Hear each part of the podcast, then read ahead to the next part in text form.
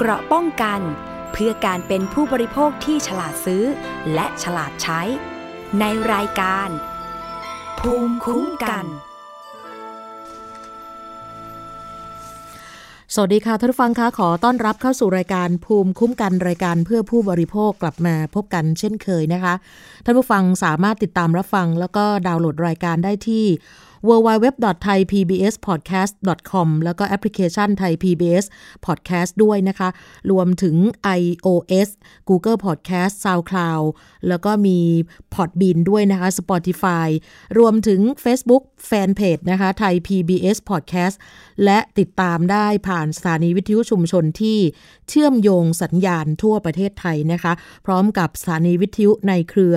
อาร์เรดิโอวิทยาลัยอาชีวศึกษาทั้งหนึ่งร้อยสี่สิบสองสถานีนะคะรวมถึงล่าสุดมีสถานีวิทยุมหาวิทยาลัยแม่โจ้ด้วยนะคะสวัสดีทักทายสำหรับผู้บริโภคทุกท่านนะคะอันสืบเนื่องมาจากเมื่อวานนี้นี่เองนะคะถือว่าเป็นเวทีสภาผู้บริโภคระดับประเทศเลยก็ว่าได้นะคะก็มีการได้จัดงานรวมพลังผู้บริโภค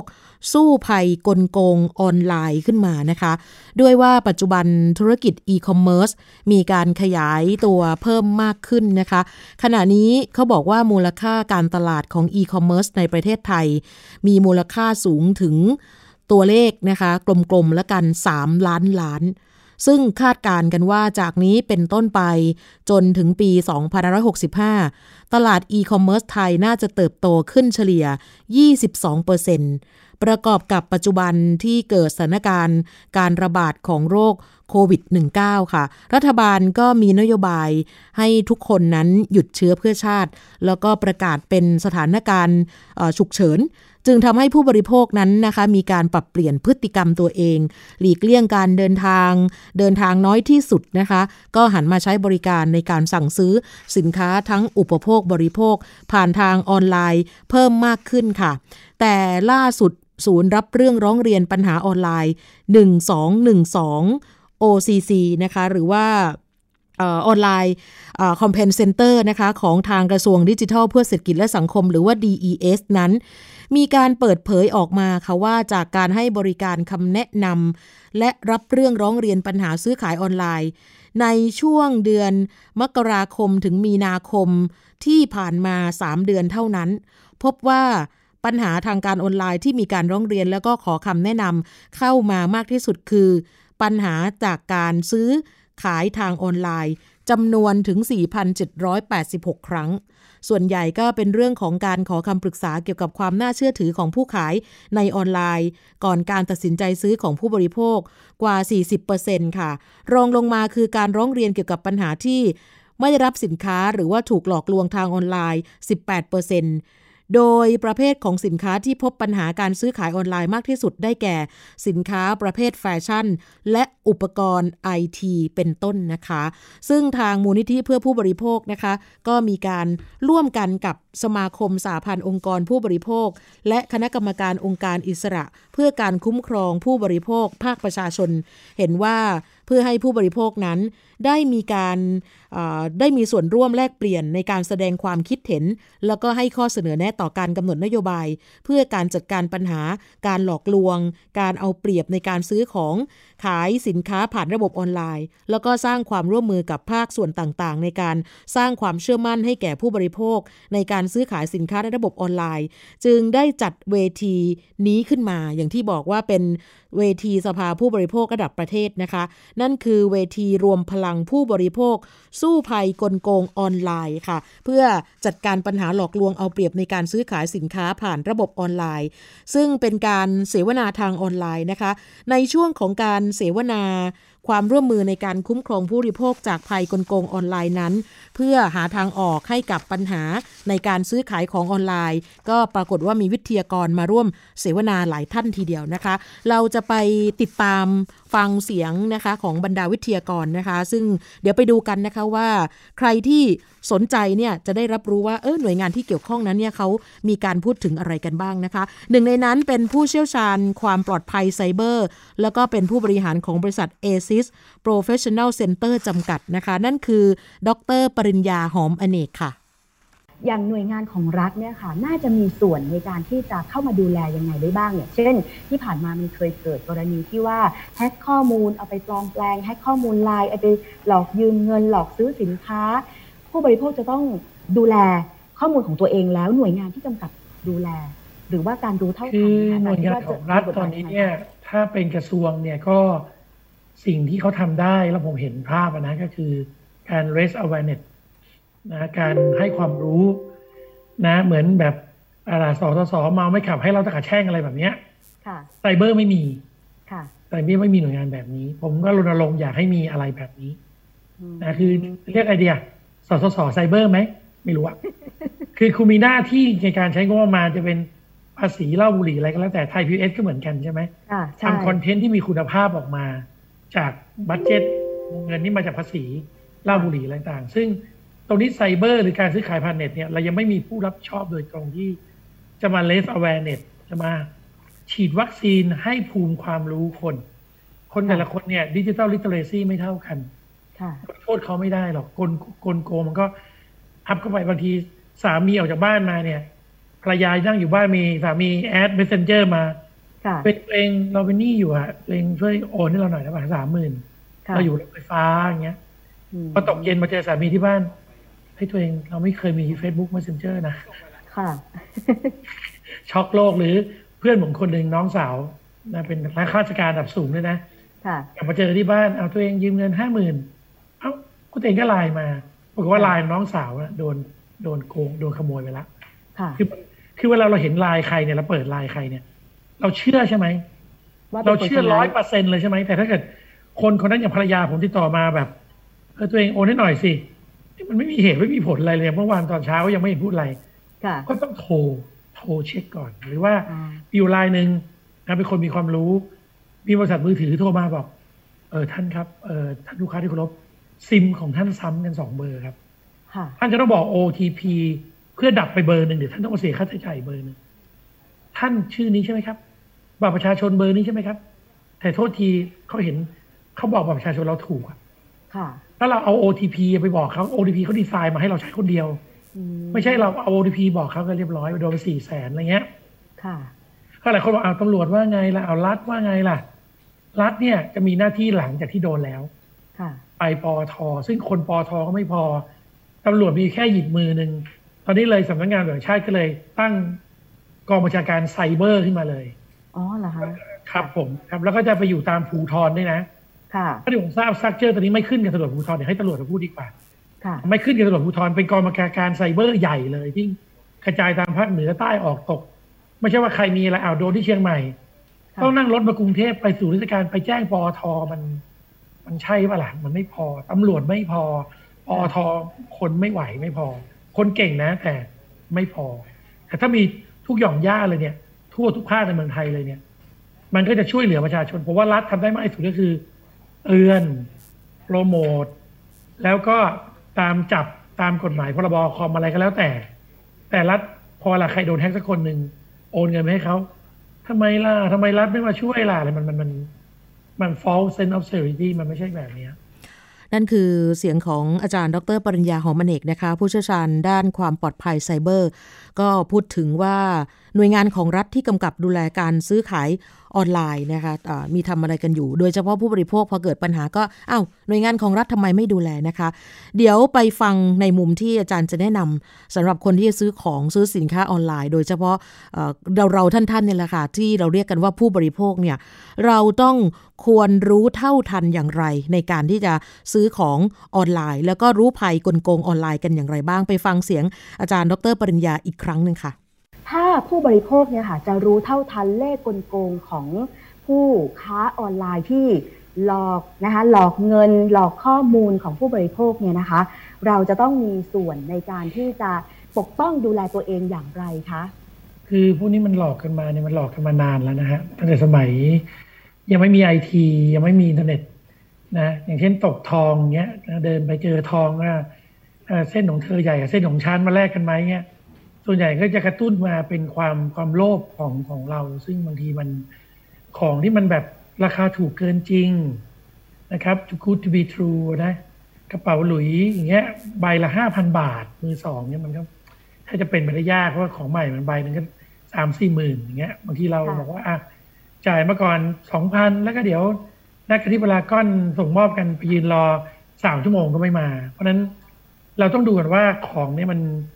อยู่ในโลกแห่งความเป็นจริงหรือเปล่านะและบุคคลคนนั้นที่เขาโพสต์มาเนี่ยบางทีเขาเปลี่ยนชื่อเปลี่ยนนามสกุลมานะเราทั้งชื่อนามสกุลเขาบัตรประชาชนเขาเบอร์โทรศัพท์เขาเราต้องหาข้อมูลเพิ่มนิดนึงนะแล้วก็สอบถามจากบุคคลที่เคยสั่งซื้อมาแล้วซึ่งปกติการโพสต์ขายใน Facebook หรือในพันทิปหรืออะไรที่แบบไม่มีหน้าร้านเนี่ยผมไม่แนะนำนะไม่แนะนำเลยนะคือถ้าเขาเป็นร้านถ้าเขามีตัวกลางมาขั้นแล้วเขาอ่าต้องได้ของก่อนถึงจะค่อยโอนเงินหรืออะไรอย่างเงี้ยผมว่ามันยังโอเคแต่ว่าจุดทุกจุดเนี่ยมันเริ่มมาจากถูกเกินจริงก่อนถูกเกินจริง unbelievable price นะแล้วรู้สึกมันได้มาง่ายๆนะมันไม่มีหรอกของแบบเนี้ยถึงเวลาจริงก็หลอกถึงแม้ว่าเราจะมีรูปเขานะมี Facebook เขาชื่อนามสกุลมีบางคนส่งบัตรประชาชนมาให้เลยเขาก็ไม่ได้เกรงกลัวกฎหมายบ้านเมืองที่เห็นบัตรประชาชนแล้วยังไงล่ะเขาก็โดนฟ้องเขาก็ไปประกันตัวออกมาเปลี่ยนชื่อนามสกุลใหม่อะไรอย่างเงี้ยอาจจะต้องทดสอบพวกแบ็คลิสต์ดูบ้างว่าบุคคลคนนี้เคยกระทำการเหล่านี้มาในนามชื่อหรือเปล่านี่ค่ะผู้บริโภคควรจะรู้เท่าทันนะคะอย่างที่ดร.ปริญญาหอมเนกแนะนำนะคะซึ่งบางท่านเองเนี่ยก็อาจจะคิดว่ากลัวของจะมีน้อยก็รีบสั่งซื้อโดยที่ไม่ได้มีการตรวจสอบนะคะว่าสินค้ามีอยู่จริงไหมของปลอมของจริงอย่างที่อาจารย์บอกเมื่อสักครู่นะคะบางคนก็สั่งของแบบไม่ได้คุณภาพตามที่มีการโฆษณา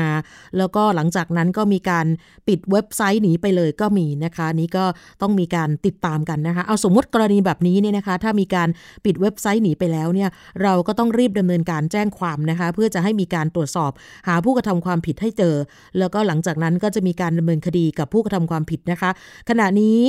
ผู้บริโภคทุกท่านนะคะท่านผู้ฟังสามารถไปแจ้งความได้ที่สถานีตำรวจในท้องที่ที่เกิดเหตุหรือว่าแจ้งกับทางกองบังคับการปราบปรามการกระทำความผิดเกี่ยวกับอาชญากรรมทางเทคโนโลยีก็ได้หรือแจ้งไปที่บก.ปคบ.ก็ได้นะคะเดี๋ยวไปฟังท่านเลยค่ะท่านเป็นผู้บังคับการกองบังคับการปราบปรามการกระทำความผิดเกี่ยวกับการคุ้มครองผู้บริโภคโดยตรงนะคะนั่นคือบก.ปคบ.นะคะท่านผู้บังคับการจะมาพูดถึงว่ากฎหมายและอำนาจหน้าที่ของบก.ปคบ.เนี่ยมีอะไรบ้างครอบคลุมถึงตรงไหนอย่างไรกับพันตำรวจเอกไพฑูรย์ ภูลสวัสดิ์ค่ะเอ่อไม่ทราบว่าตอนนี้ขอบข่ายอำนาจหน้าที่ของบก.ปคบ.รวมถึงกฎหมายที่จะมาดูแลคุ้มครองผู้บริโภคเนี่ยค่ะมีอะไรที่เกี่ยวข้องบ้างอะคะมีกฎหมายฉบับไหนที่เกี่ยวข้องที่สามารถพอเจอคนร้องเรียนปุ๊บเนี่ยก็สามารถดำเนินคดีได้อะไรอย่างเงี้ยค่ะเออต้องเรียนอย่างเงี้ยครับคือว่าเออปัจจุบันนี้สังคมออนไลน์เราจะเป็นในด้านการซื้อแลกเปลี่ยนซื้อขายนะครับแลกเปลี่ยนซื้อขายคราวนี้ทางทางเอาส่วนของบก.ปคบ.ก่อนบก.ปคบ.เนี่ยก็จะดูในเรื่องตัวสินค้าเป็นหลักนะครับถ้าตัวสินค้านั้นเป็นความผิดเราจึงจะมีอำนาจหน้าที่ในการดำเนินคดีฐานความผิดอื่นๆเช่นช่อโกงด้วยนะครับแต่ถ้าเกิดเป็นการช่อโกงล้วนๆเนี่ยตัวสินค้าถูกต้องเนี่ยถ้าตัวสินค้าถูกต้องแล้วเป็นการช่อโกงโดยตรงเนี่ยมันก็จะเป็นหน้าที่ของโรงพักนะครับหรือถ้าเกิดว่าเป็นการใช้เฟซหลอกลวงเนี่ยมันก็เป็นหน้าที่ของปอท.ซึ่งมันจะกระจายในความผิดหลายด้านอยู่ในตัวทางความผิดเพราะฉะนั้นเนี่ยเราไม่สามารถที่จะบอกได้ว่าเคสเคสนั้นเป็นของใครโดยเฉพาะนะครับแต่ว่ามันหนีไม่พ้นตำรวจโรงพักก่อนอันดับแรกแน่ๆแต่จะพิจารณาว่าใครจะดำเนินการอย่างไรนั้นเนี่ยก็คงก็คงต้องดูในในเนื้อนั้นอีกทีในเนื้อของผลิตภัณฑ์นั้นอีกทีว่าเป็นความผิดหรือไม่ถ้าเกิดว่าของเป็นความผิดนะครับปคบ.ก็จะกระโดดลงไปดำเนินคดีอื่นๆได้ด้วยครับค่ะถือว่าตอนนี้นะคะเกี่ยวกับเรื่องของกฎหมายหรือว่าอำนาจหน้าที่ทางตำรวจเองบางทีก็อาจจะยังมีปัญหาอุปสรรคกันบ้างในการประสานงานระหว่างหน่วยงานหรือการบังคับใช้กฎหมายที่อาจจะดูแล้วว่าค่อนข้างที่จะ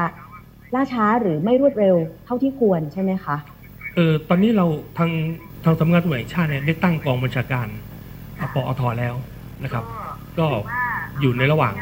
ระหว่างดำเนินการเพราะฉะนั้นเนี่ยอำนาจของปอท.ก็จะกว้างขวางมากขึ้นแล้วก็แนวโน้มอนาคตเนี่ยผมคิดว่าน่าจะมีการรับแจ้งทางออนไลน์ได้ระดับหนึ่งนะครับแต่ก็ต้องขับเคลื่อนตรงนั้นต่ออีกทีนึงนะครับค่ะนั่นคือท่านผู้กำกับการสอบสวน กองกำกับการสี่กองบังคับการปราบปรามการกระทำความผิดเกี่ยวกับการคุ้มครองผู้บริโภคหรือว่าบกปคบนะคะก็มีสองหน่วยงานนะคะที่มีหน้าที่โดยตรงนะคะก็คือบกปคมด้วยเมื่อสักครู่ที่บอกไปนะคะพันตำรวจเอกไพฑูรย์ พูนสวัสดิ์นะคะสมมุติว่าถ้าผู้บริโภคเจอแล้วชัดเจนแล้วนะคะว่านี่เป็นการล่อลวงให้มีการโอนเงินเข้าไปอาจจะเป็นการโอนค่าซื้อสินค้าล่วงหน้านะอย่างเช่นเรื่องพรีออเดอร์นะคะที่มีการพูดกันเยอะๆนี่นะคะโดยที่ไม่มีหลักฐานที่น่าเชื่อถือเพียงพอความผิดแบบชัดเจนแล้วว่ามีการหลอกลวงจริงๆเนี่ยทางบกปคบจะสามารถเข้าไปดำเนินการจับกลุ่มได้ทันทีหรือไม่ไปฟังท่านผู้กำกับอีกครั้งนึงค่ะเกี่ยวกับเรื่องของการกระทำความผิดแล้วอะค่ะว่าอย่างเช่นที่คุณจุฑาบอกว่าเนี่ยมีการล่อซื้อนะสำหรับสินค้าที่อันตรายกับสุขภาพเช่นยาทำแท้งอาจารย์นิยดาก็บอกว่าการขายยาทางออนไลน์มันขายไม่ได้นะคะการซื้อยาต้องไปซื้อจากสถานพยาบาลหรือว่าทางร้านขายยาที่มีเภสัชกรให้คำปรึกษาเท่านั้นแต่ว่าเมื่อมันมีการขายออนไลน์แล้วถ้าสมมติว่าเราทราบข้อมูลของผู้ขายว่าเนี่ยมันผิดแน่นอนแล้วทางตำรวจบกปคบหรือเจ้าหน้าที่ตำรวจเนี่ยนะคะสามารถที่จะเข้าไปจัดการได้เลยไหมคะคือเราต้องเข้าใจอยู่อย่างนะครับคือของเราเนี่ยการดำเนินการทางด้านกฎหมายเนี่ยมันมีสองวิธีนะครับมีวิธีป้องกันกับวิธีปราบปรามเรื่องต้นน้ำกับปลายน้ำเนี่ยก็สำคัญนะครับต้นน้ำเนี่ยการขายของทางออนไลน์เนี่ยต้นน้ำคือทางออนไลน์แล้วก็ยังมีวิทยุโทรทัศน์ซึ่งเป็นต้นน้ำของการโฆษณาการจับกุมดำเนินคดีเนี่ยมันเป็นเรื่องปลายน้ำนะครับการลงความผิดเกิดขึ้นแล้วเนี่ยเจ้าที่ตำรวจจึงเข้าไปดำเนินการดำเนินคดีอย่างที่ท่านวิทยากรถามเมื่อสักครู่เนี่ยกรณีที่เราพบการลงความผิดในสังคมออนไลน์แล้วเนี่ยเช่นขายยาหรือขายของที่ผิดกฎหมายเนี่ย เอ่อ เราจะมีวิธีการทำอย่างไรเนี่ยเราก็ต้องย้อนกลับไปอีกว่าปัจจุบันเนี่ยเรามีเจ้าของพรบอยู่หลายหลายหลายหลายเจ้าภาพนะฮะเช่นอาหารและยาก็คือเป็นของทางอย.นะฮะถ้าเป็นสินค้าไม่ได้มาตรฐานก็เป็นทางมาตรฐานอุตสาหกรรมของมอก.อย่างนี้เป็นต้นเพราะฉะนั้นเนี่ยผมเรียนว่าถ้าถ้าเราผู้บริโภคพบสินค้าที่เป็นความผิดเนี่ยถ้ามันแตะกับทางอย.เนี่ยเออทางอย.ก็เป็นเจ้าของพรบนะครับก็เราก็สามารถที่จะร้องเรียนทางอย.แล้วทางอย.ก็จะประสานกับทางเจ้าที่ตำรวจดำเนินการจับกุมซึ่ง เ, เราเคยทางปคบเองหรือตำรวจพื้นที่ท้องที่เองนั้นนะก็ได้ร่วมกับทางอย.นะครับปราบปรามจับกุมเช่น เ, เมื่อเมื่อปีสองปีที่แล้วเนี่ยตัวผมเองเนี่ยก็ได้ร่วมลงไปกับทางอย.นะครับไปปราบปรามสินค้าที่จังหวัดขอนแก่นนะครับเป็นอาหารเสริมผลิตภัณฑ์เสริมอาหารซึ่งอ้างสรรพคุณว่าทานแล้วเนี่ยแก้ปวดแก้เมื่อยซึ่งออพอเราตรวจสอบทางอย.ตรวจสอบแล้วเนี่ยมันมีมีการเติมสารนะครับเติมสารที่ผิดกฎหมายอยู่นะครับเราก็ได้บูรณาการลงไปดำเนินการจับกุมอย่างนั้นเป็นต้นแต่คราวนี้ว่าอย่างที่ที่ที่เราเราทำความผมขออนุญาตทำความเข้าใจเกี่ยวกับเรื่องการดำเนินการในการที่พบการกระทำผิดแล้วเนี่ยเออทางปลายน้ำเนี่ยคือทางตำรวจเราเองเนี่ยผมยังยืนยันอยู่ว่า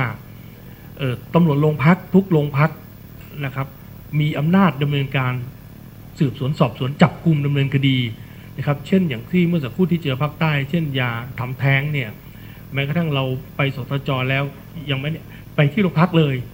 นะครับทางโรงพักนั่นน่ะเขาจะทำได้หรือไม่ได้เนี่ยเขาจะประมวลเรื่องนะครับถ้าเกิดมันเกินความสามารถเขาจะส่งต่อนะครับเขาเป็นเขามันเป็นวิธีของเขาที่เขาจะต้องทำให้กับผู้บริโภคเพราะฉะนั้นผมยังยืนยันว่าตำรวจทั่วประเทศสามารถดำเนินคดีกับพรบที่เป็นความผิดทางอาญาได้ทุกเรื่องนะครับแล้วก็เอออย่างที่ที่ที่บอกว่าปคบหรือปอทเออดำเนินอะไรดำเนินการอะไรได้บ้างนั้นน่ะไอ้ตรงนั้นเนี่ยมันเป็นคือของผมเนี่ยเป็นกองบัญชาการตำรวจสอบสวนกลางสามารถดำเนินคดีได้ทั่วประเทศนะครับถ้าพบการกระทำผิดแต่แต่ในเนื้องานหน้างานนั้นน่ะเออมันก็มีอำนาจหน้าที่ที่แตะอยู่นะครับแต่อยู่ว่าถ้าเกิดว่ามันไม่เข้าหน้างานเราเนี่ยบางทีมันลงไปทำตรงนั้นมันจะมันมันเกี่ยวกับเรื่องอำนาจการสอบสวนเพราะฉะนั้นผมก็ยังยืนยันอยู่ว่าให้แจ้งความที่ที่โรงพักนะครับตัดปัญหาคราวนี้วิธีการจับกุมกับกับผู้กระทำความผิดทางออนไลน์เนี่ยเป็นเรื่องที่ยากเรื่องยากยากตรงไหน ยากตรงที่ว่าเวลาเราตาม Facebook หรือตามไลน์เนี่ยเราตามไม่ไม่สามารถทราบได้ว่าเออเจ้าของคนนั้นเป็นใครหรือบางครั้งก็มีการปลอม Facebook ปลอมไลน์ก็มีนะครับแต่คราวนี้วิธีการการสืบสวนจับกลุ่มเนี่ยเออเราก็จะมีกระบวนการย้อนกลับนะครับเช่นมีการล่อซื้อเราพบการกระทำผิดที่มีคนมาแจ้งความหรือเราเห็นขายของผิดกฎหมายอยู่ในในออนไลน์เนี่ยเราก็จะล่อซื้อนะครับตามการล่อซื้อก็จะมีการโอนเงินเข้าบัญชีตามเลขบัญชีแม้กระทั่งตามคนส่งของนะครับแล้วก็บางครั้งก็ขอความร่วมมือในการปิดปิด Facebook ปิดไลน์นะครับถ้าเกิดว่าพบการกระทำผิดที่เป็นเป็นวงกว้างนะครับตรงนั้นแล้วก็ยังผมก็ยังเอ่อยังยังยืนยันอยู่ในตรงนี้ว่าเออสิ่งที่ดีที่สุดเนี่ยคือการป้องกันนะครับวิธีการป้องกันเนี่ยมันอยู่ที่อย่างที่ท่านท่านท่านวิทยากรพูดไปเมื่อเช้าว่าเออพูดเมื่อตอนแรกว่าเออตนเองตัวเองเนี่ยเป็นวิธีการป้องกันที่ดีที่สุดเนี่ยอันนี้อันนี้ถูกต้องเลยนะครับแต่ว่าปัจจุบันทุกวันเนี่ยเออผลิตภัณฑ์ที่มันยั่วยุกับกับสิ่งความต้องการของผู้บริโภคเนี่ยมันมีสูงนะครับมันมีสูงเช่นบางคนเป็นโรคเบาหวานความดันเนี่ยพอได้ได้รับสื่อที่มันบอกว่าตรงนี้ซีดีตรงนั้นซีดีเป็นเหมือนฟางเส้นสุดท้ายนะครับถ้าไม่ลองก็ไม่รู้กินตัวนี้แล้วไปหาหมอหมอบอกเฮ้ยไปทำอะไรมาไอ้ความดันคุณหายเลยไม่มีแล้วไอ้อย่างนี้เป็นต้นนะครับแล้วก็ยังปัจจุบันนี้ก็ยังมีสื่อเช่นอย่างโทรทัศน์หรือวิทยุก็ยังมีการโฆษณาของที่ถูกกฎหมายแต่แฝงอย่างอย่างเช่นผมยังยังคิดอยู่ว่าไอ้ถังเช่ามาจากหลายๆสายพันธุ์โฆษณาขายอยู่เนี่ยผมก็ยังจะคุยกับพรรคพวกกันอยู่ว่าเอ๊ะเราจะตรวจสอบหาวิธีการตรวจสอบว่าไอ้สายพันธุ์ต่างๆที่คุณโฆษณาอยู่เนี่ยที่ยังพูดอยู่ได้ในในสื่อเนี่ยผมยังมองอยู่ว่าไอ้อย่างนี้ก็เป็นเป็นสิ่งหนึ่งซึ่งซึ่งมันทำให้ผู้บริโภคเนี่ยหลงเชื่อนะครับแล้วมีการลดราคาจากสูงสูงอย่างเมื่อก่อนมีกระทะไฟฟ้าใช่ไหมที่ตั้งราคาไว้โหเป็นหลายหมื่นแต่ถ้าคุณนั่นนี่แล้วคุณซื้อเดี๋ยวนี้ผมจะขายให้ราคาเท่านั้นเท่านี้อย่างนี้ก็เป็นสิ่งหนึ่งซึ่งผู้บริโภคได้รับผลกระทบอยู่นะครับอย่างที่ที่อย่างที่ท่านบอกว่าสินค้าที่เป็นผลกระทบอื่นๆไม่เทียบเท่ากับสิ่งผลกระทบกับร่างกายอันนี้ผมก็เห็นด้วยนะครับแต่อย่างที่ผมบอกแต่ต้นก็คือว่าทั้งนี้ทั้งนั้นเนี่ยผลิตภัณฑ์ตัวไหนที่มันแตะกับพรบตัวไหนเจ้าของพรบนั้นๆเนี่ยก็จะมีอำนาจหน้าที่โดยตรงนะครับในการที่จะเข้าไปกำกับดูแลตรงนั้นนะครับแล้วปฏิเสธไม่ได้เลยคือหน่วยงานของของของเราเองคือตำรวจเนี่ยจะต้องทำงานบูรณาการอยู่แล้วกับเจ้าของพรบทุกพรบนะครับค่ะนั่นเป็นเสียงของท่านผู้กำกับฝ่ายสอบสวนของกองกำกับการสี่กองบังคับการปราบปรามการกระทำความผิดเกี่ยวกับการคุ้มครองผู้บริโภคหรือว่าบก.พคบ.นะคะพันตำรวจเอกไพฑูรย์ ภูลสวัสดิ์ค่ะว่าถ้ามีความผิดชัดเจนสามารถจับกุมได้เลยทันทีไหม ฟังแล้วก็ค่อนข้างจะยากอย่างที่บอกนะคะว่าตอนนี้เนี่ยหลายคนประสบพบเจอปัญหาว่าเอ๊ะจะต้องทำอย่างไรนะคะซึ่งบางคนก็สั่งของไม่ได้คุณภาพตามที่โฆษณาแล้วก็มีการปิดเว็บไซต์หนีไปนะคะเอ๊ะบางคนก็อยากจะได้เงินคืนต้องทำยังไงเอาเป็นว่าข้อมูลเบื้องต้นนี่นะคะ ที่มีการพูดคุยกันเนี่ยโดยเฉพาะการเปิดเผยข้อมูลในโซเชียลเน็ตเวิร์กทั้งหมดควรจะเปิดเผยข้อมูลเท่าที่จำเป็นเท่านั้นค่ะเพื่อป้องกันไม่ให้พวกมิจฉาชีพนั้นเนี่ยนำข้อมูลของเราไปแอบอ้างในการใช้ทำธุรกรรมแล้วก็อย่าลืมนะคะไอ้เรื่องรหัส โอ ที พี ที่ท่านผู้กำกับพูดถึงนี่สำคัญมากนะรวมถึงเมื่อสักครู่ก่อนหน้านั้นดร.ปริญญาหอมอเนกก็พูดว่าเขาออกแบบมาให้ใช้แค่คนเดียวไม่ควรที่จะให้คนอื่นทราบนะคะรวมถึงรหัสผ่านด้วยรหัสผ่านในการเข้าใช้บัญชีไม่ว่าจะเป็นบัญชีอีเมล Facebook ไอ จี หรืออะไรก็ตามนะคะก็ควรจะเปลี่ยนบ่อยนิดหนึ่งคือควรเปลี่ยนเป็นประจำอะต้องบอกว่าอย่างนั้นแล้วก็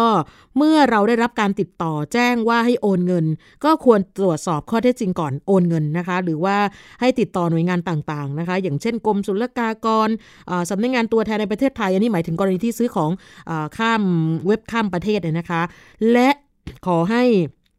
ตรวจหาไวรัส ในเครื่องคอมพิวเตอร์เป็นประจำหน่อยเพื่อป้องกันการขโมยข้อมูลการใช้งานนะคะแล้วก็อย่าลืมติดตามข่าวสารกลโกงภัยคนโกงอย่างสม่ำเสมอนะคะไม่โลภนะคะนี่สำคัญที่สุดเลยค่ะไม่โลภกับเงินที่ไม่มีที่มาที่ไปเพราะว่าผลตอบแทนที่สูงเกินจริงหรือว่าดอกเบี้ยต่ำหรืออะไรก็ตามหรือว่าสินค้าของดีมีคุณภาพมือหนึ่งแต่ทำไมราคามันหัวภาพจังเลยมันเป็นไปไม่ได้นะคะขอให้พิจารณารอบคอบถึงความเป็นไปได้ในความเป็นจริงด้วยและท่านผู้ฟังท่านใดนะคะต้องการจะซื้อสินค้าทางออนไลน์ขอให้ซื้อจากเว็บไซต์บัญชีทางการที่สามารถตรวจสอบได้ถ้าใครประสบพบเจอนะคะแล้วก็อยากจะเอาผิดกับมิจฉาชีพนี่นะคะเราสามารถดำเนินการได้ตามขั้นตอนต้องบอกก่อนว่าตามขั้นตอนนะคะก็ต้องไปแจ้งความที่สถานีตำรวจในท้องที่เกิดเหตุก่อนแล้วก็ โอนเงินไปที่ไหนนะคะให้ไปแจ้งความที่เขตนั้นนะคะภายในระยะเวลาสามเดือนนับตั้งแต่วันที่รู้ว่าโดนโกงหรือโดนหลอกแล้วนะคะเช่นเมื่อถึงเวลากำหนดจะส่งของแล้วเอ๊ะทำไมของไม่มาไม่ส่งติดต่อไม่ได้เหล่านี้เป็นต้นค่ะก็สามารถที่จะไปแจ้งความได้นะคะอย่าลืมนะคะต้องแจ้งกับเจ้าหน้าที่ด้วยว่าขอให้เจ้าหน้าที่ดำเนินคดีจนกว่าคดีจะถึงที่สุดอย่าแจ้งเพียงว่าแจ้งความไว้เป็นหลักฐานถ้าระบุว่าแจ้งความไว้เป็นหลักฐานเฉยๆเนี่ยเจ้าหน้าที่ตำรวจเองก็อาจจะเพิกเฉยเพราะถือว่านั่นเป็นการแจ้งแบบนี้แปลว่าเจ้าทุกข์จะดำเนินการทางศาลด้วยตนเองหมายถึงว่าไปแค่บันทึกประจำวันนะคะซึ่งขั้นตอนเนี่ยเขาบอกว่าเมื่อแจ้งเจ้าหน้าที่ตำรวจรับแจ้งเรียบร้อยแล้วนะคะลงบันทึกประจำวันรับแจ้งความแล้วเราสามารถขอคัดถ่ายสำเนาได้ค่ะสอบปากคำผู้แจ้งให้ทราบถึงรายละเอียดพฤติกรรมในคดีอันนี้หมายถึงตำรวจนะแล้วก็ไม่ลืมการออกหมายเรียกเจ้าของบัญชีที่ผู้เสียหายโอนเงินไปมาให้ปากคำนะคะถ้าใครไม่มาตามหมายเรียกสองครั้งก็เป็นเหตุตามกฎหมายเชื่อว่าคนคนนั้นต้องหลบหนีแล้วนะคะแล้วก็ก่อนจะไปแจ้งความในคดีนี้ก็อย่าลืมเตรียมเอกสารต่างๆเตรียมไว้ครบเลยค่ะอะไรบ้างบัตรประชาชนของผู้แจ้งหรือผู้เสียหายหน้าประกาศข้อความโฆษณาขายของสินค้านั้นๆที่เราซื้อมาหรือว่าจะเป็นข้อความที่เขาโพสต์ขายสินค้าที่ทำให้เราหลงเชื่อและสำคัญสุดๆก็คือหลักฐานการโอนเงินค่ะจะเป็นสลิปโอนเงินสเตทเมนต์โมบายแบงกิ้งอะไรก็ว่ากันไปนะคะหลักฐานในการติดต่อซื้อขายสินค้าพูดคุยต่างๆกันคือเวลาก่อนเราจะซื้อสินค้าเนี่ยมันต้องมีข้อความแชทถูกไหมคะที่เราสั่งซื้อสินค้าหรืออาจจะเป็นหมายเลขโทรศัพท์นะคะของ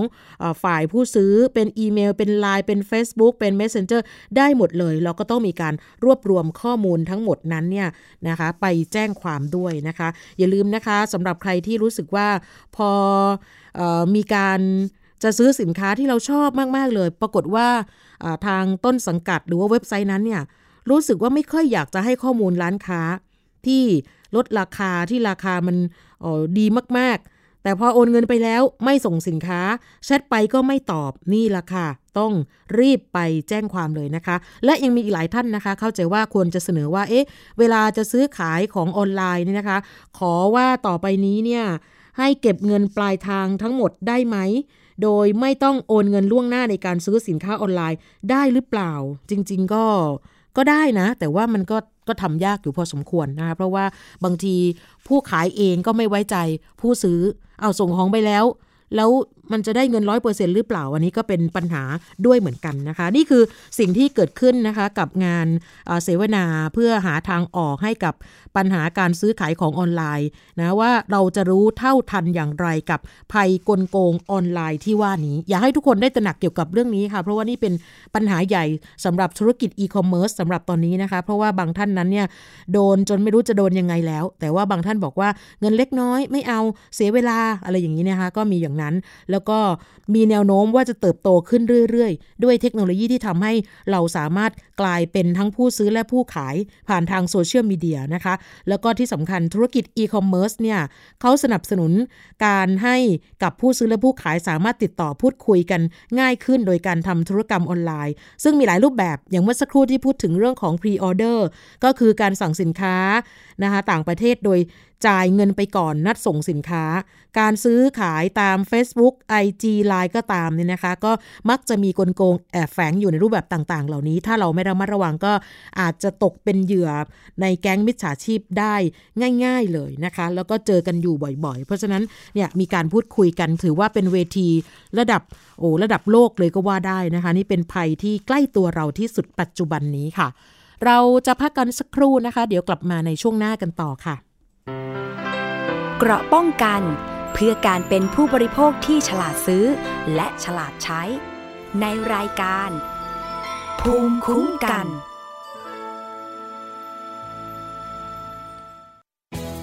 ไทย พี บี เอส Digital Radio Infotainment for All สถานีวิทยุดิจิทัลจากไทย พี บี เอส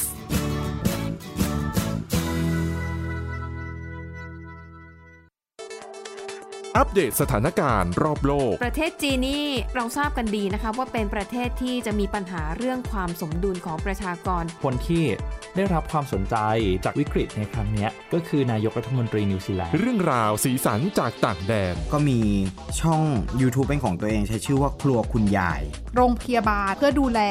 ช้างเหล่านี้ที่เมืองมัทุราค่ะที่รัฐอุตตรประเทศจะมีภารกิจก็คือส่งนักบินอวกาศผู้หญิงล้วนๆออกไปทำภารกิจหน้าต่างโลกโดยทีมข่าวต่างประเทศไทย พี บี เอส ทุกวันจันทร์ถึงศุกร์ สิบสองนาฬิกา นทางไทย พี บี เอส Digital Radio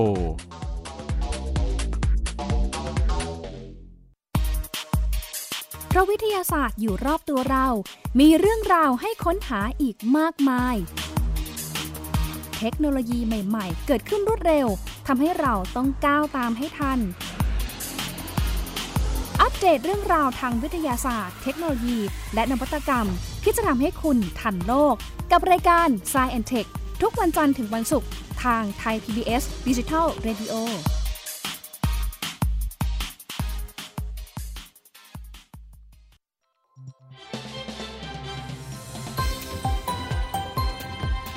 คุณกำลังรับฟังไทย พี บี เอส Digital Radio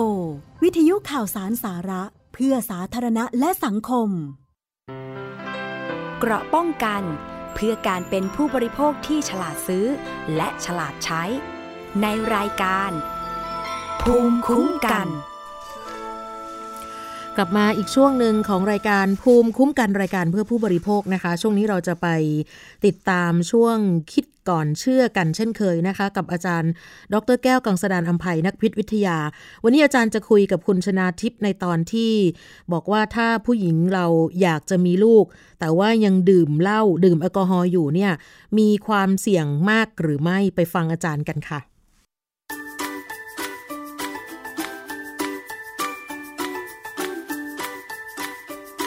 ่ะช่วงคิดก่อนเชื่อ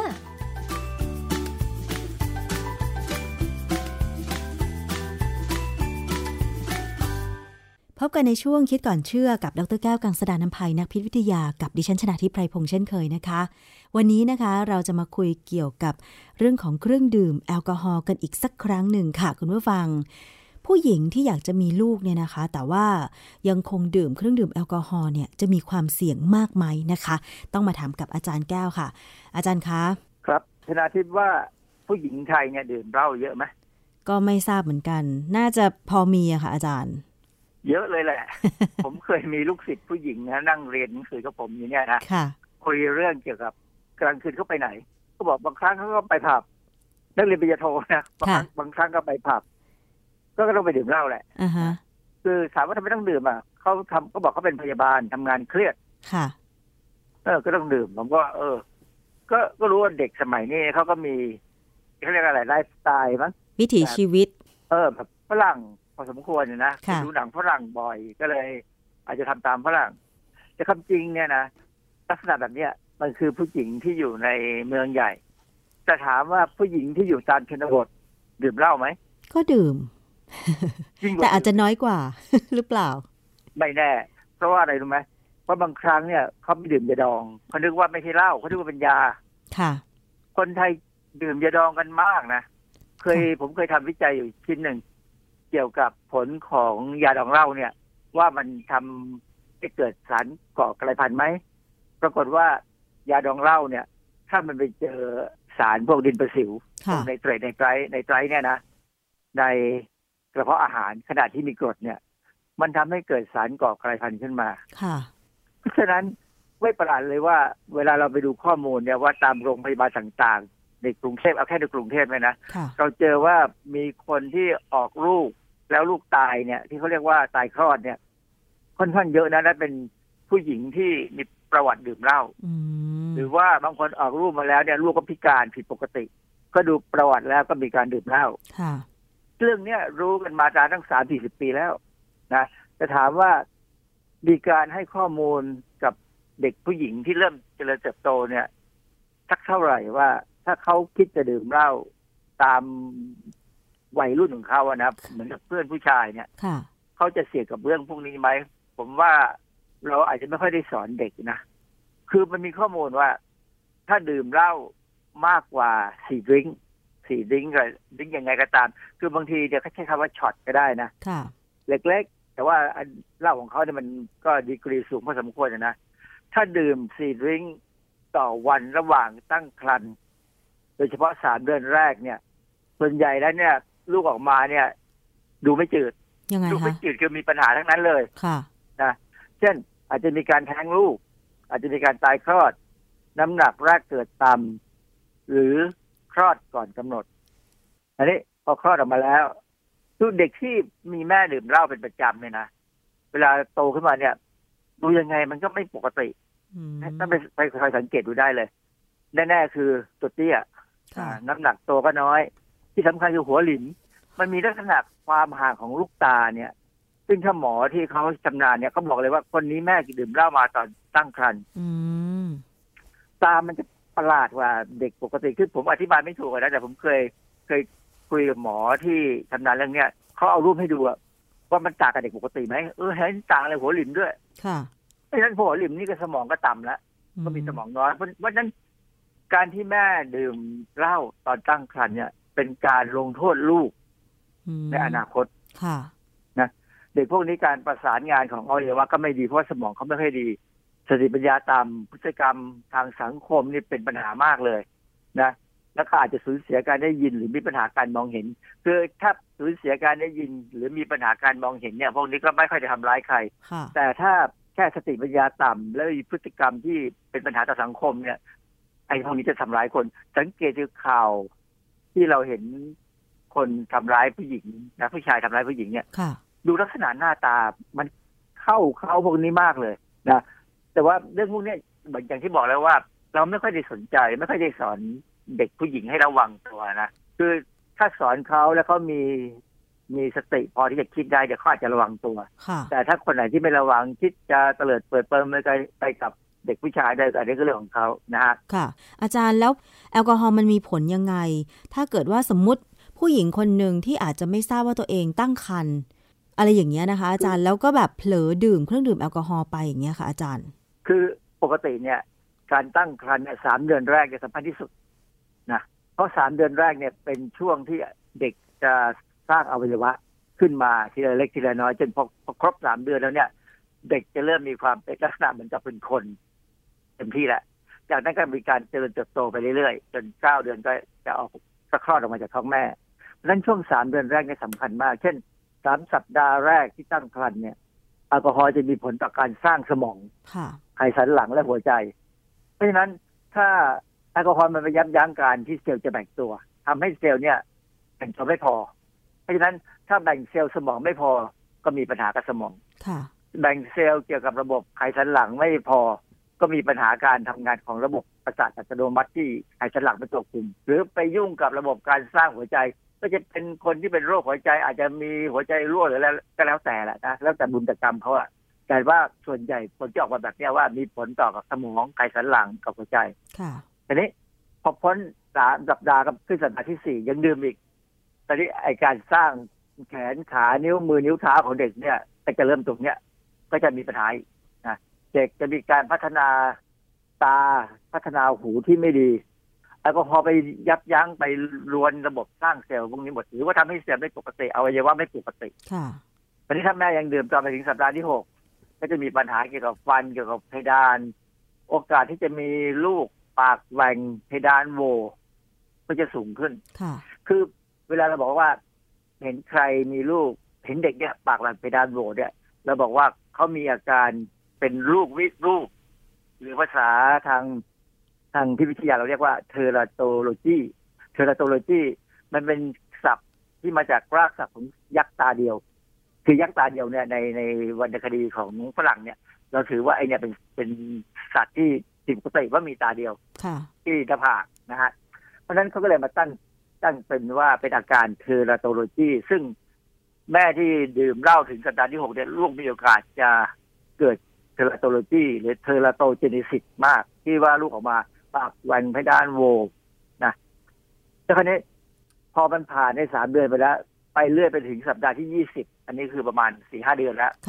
อวัยวะเนี่ยสร้างเสร็จเรียบร้อยแล้วแต่ถ้ามันผิดปกติมันก็จะผิดปกติหนักไปเรื่อยๆอืมทีนี้ปัญหาอย่างหนึ่งคือบางครั้งเนี่ยคนในชนบทเนี่ยพอท้องใช่ไหมดื่มยาดองเหล้าอืมบอกว่ายาพวกนี้บำรุงกลายเป็นยาบำรุงไปได้ยังไงคือจริงๆไอ้ตัวสมุนไพรบางอย่างเนี่ยนะมันอาจจะบำรุงได้แต่การที่เขาสกัดด้วยเหล้าขาวเนี่ยไอ้ตัวแอลกอฮอล์ที่อยู่ในเหล้าขาวเนี่ยมันกลายเป็นปัญหาเพราะฉะนั้นอีกวิธีหนึ่งที่น่าจะทำได้คือเอาสมุนไพรเนี่ยนะถ้าคิดว่าเป็นของดีแล้วมันมันมีข้อมูลว่ามันดีเนี่ยนะเอาไปต้มก็ได้การต้มเนี่ยทำให้สกัดออกมาได้ดีกว่ายาดองเหล้านะเพราะว่าน้ำเนี่ยเป็นสารสกัดที่ค่อนข้างดีที่สุดอยู่แล้วเพียงแต่ว่า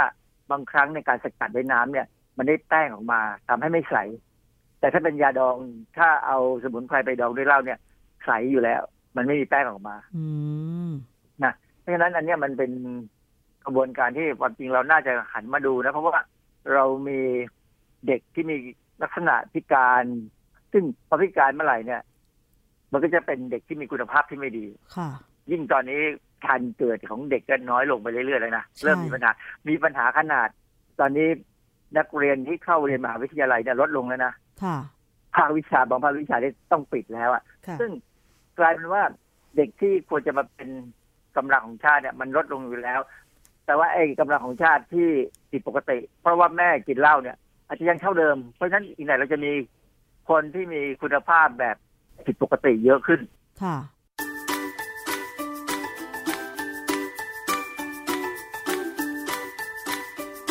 ะช่วงคิดก่อนเชื่อ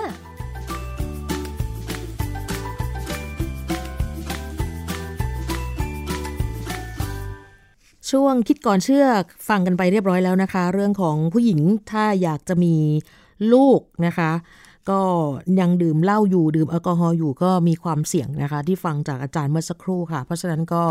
ควรจะ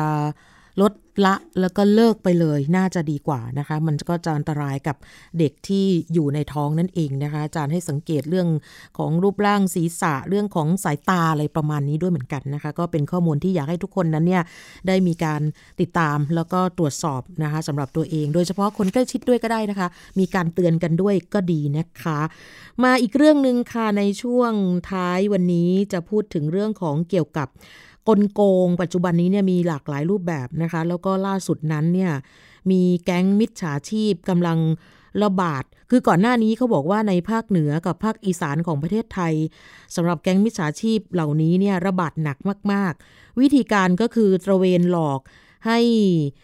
ขายของให้กับผู้สูงอายุในตามชนบทหมู่บ้านต่างๆนะคะหลังจากนั้นก็ให้จับฉลากก่อนจะเสนอขายเครื่องใช้ไฟฟ้านะคะเขาเน้นมากเลยว่าเหยื่อนั้นต้องเป็นผู้สูงอายุค่ะเป็นมิจฉาชีพหลอกขายสินค้าที่มีคนออกมาเตือนอยู่บ่อยแต่ว่าก็ยังมีการหลงเชื่อนะคะกลุ่มคนเหล่านี้ก็จะไปกันเป็นกลุ่มนะคะประมาณ สองถึงสาม คน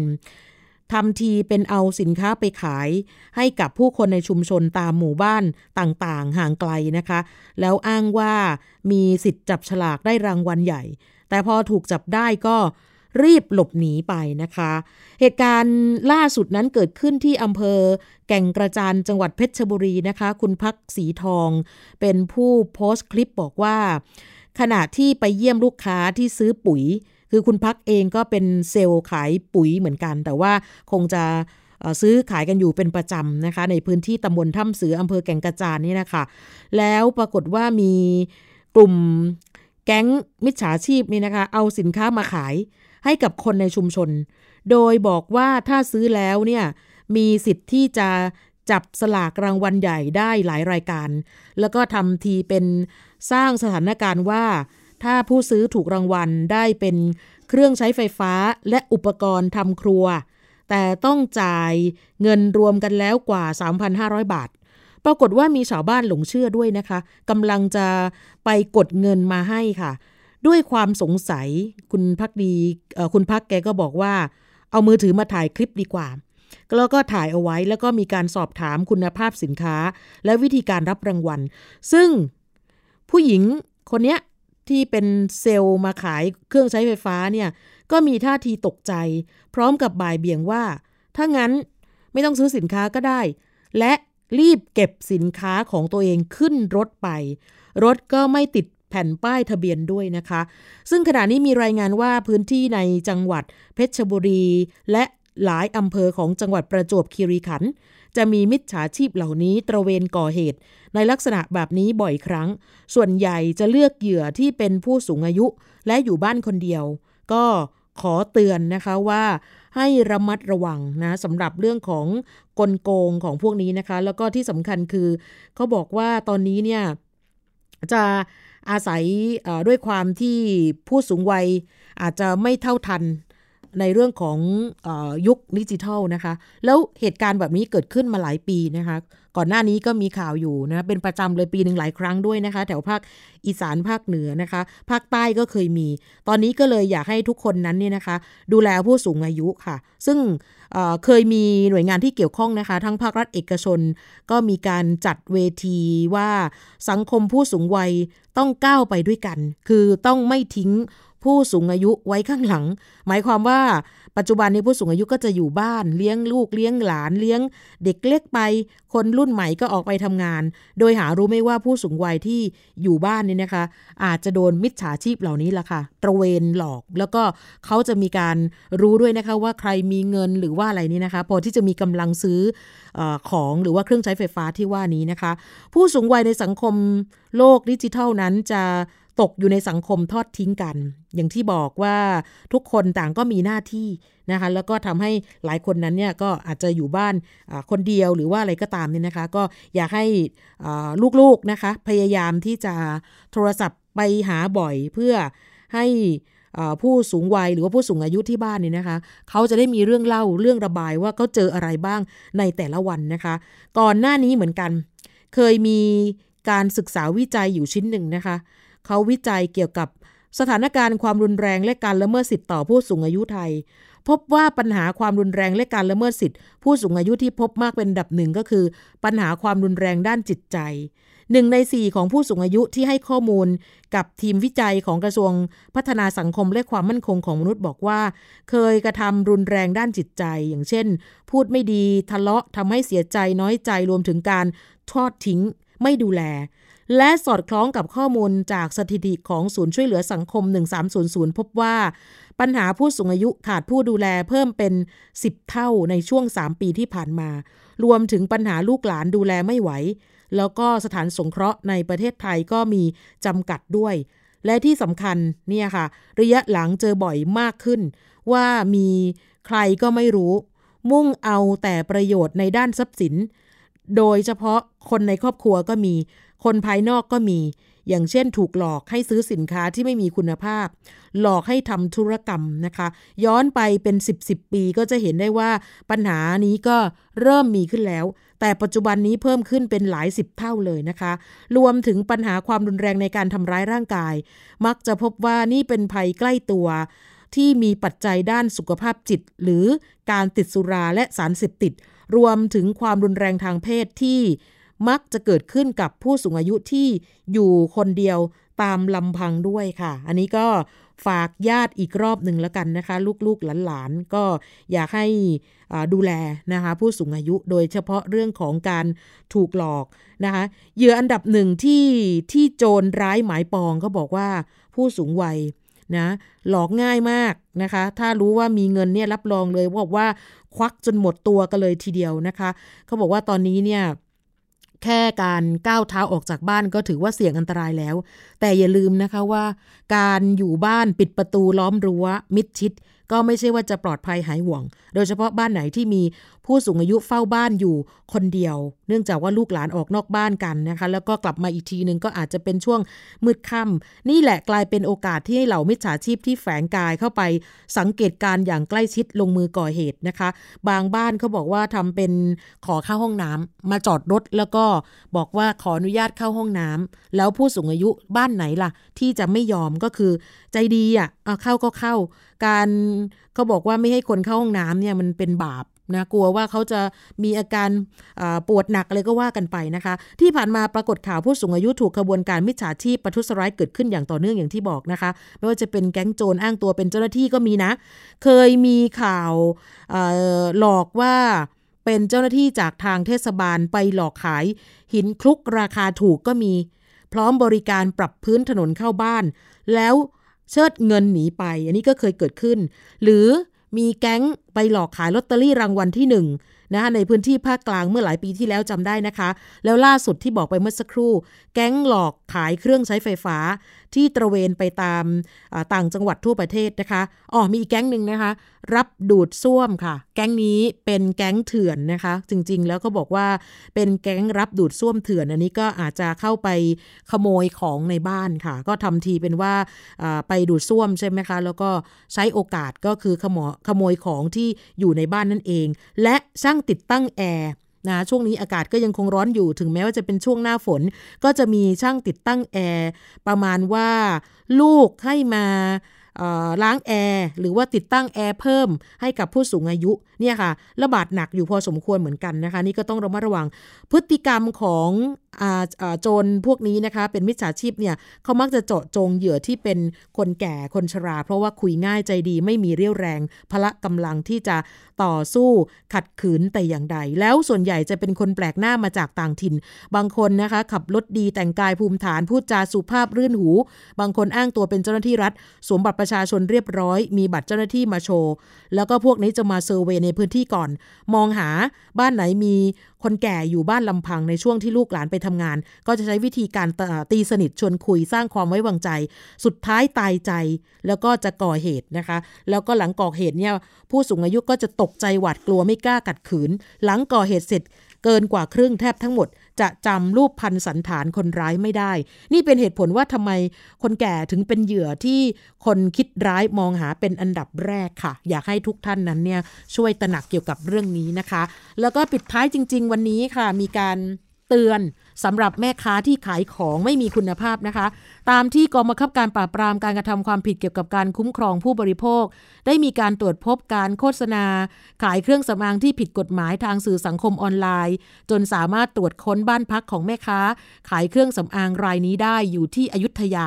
พร้อมมีการตรวจยึดครีมยี่ห้อ บี แอล ไม่มีเลขจดแจ้งเป็นจำนวนมากเลยค่ะซึ่งการกระทำดังกล่าวนั้นถือว่าเป็นความผิดตามพระราชบัญญัติเครื่องสำอางปีพ.ศ.สองพันห้าร้อยห้าสิบแปดเหตุเกิดเมื่อวันที่สิบเอ็ดมิถุนายนที่ผ่านมานะคะจากนั้นเจ้าหน้าที่ตำรวจก็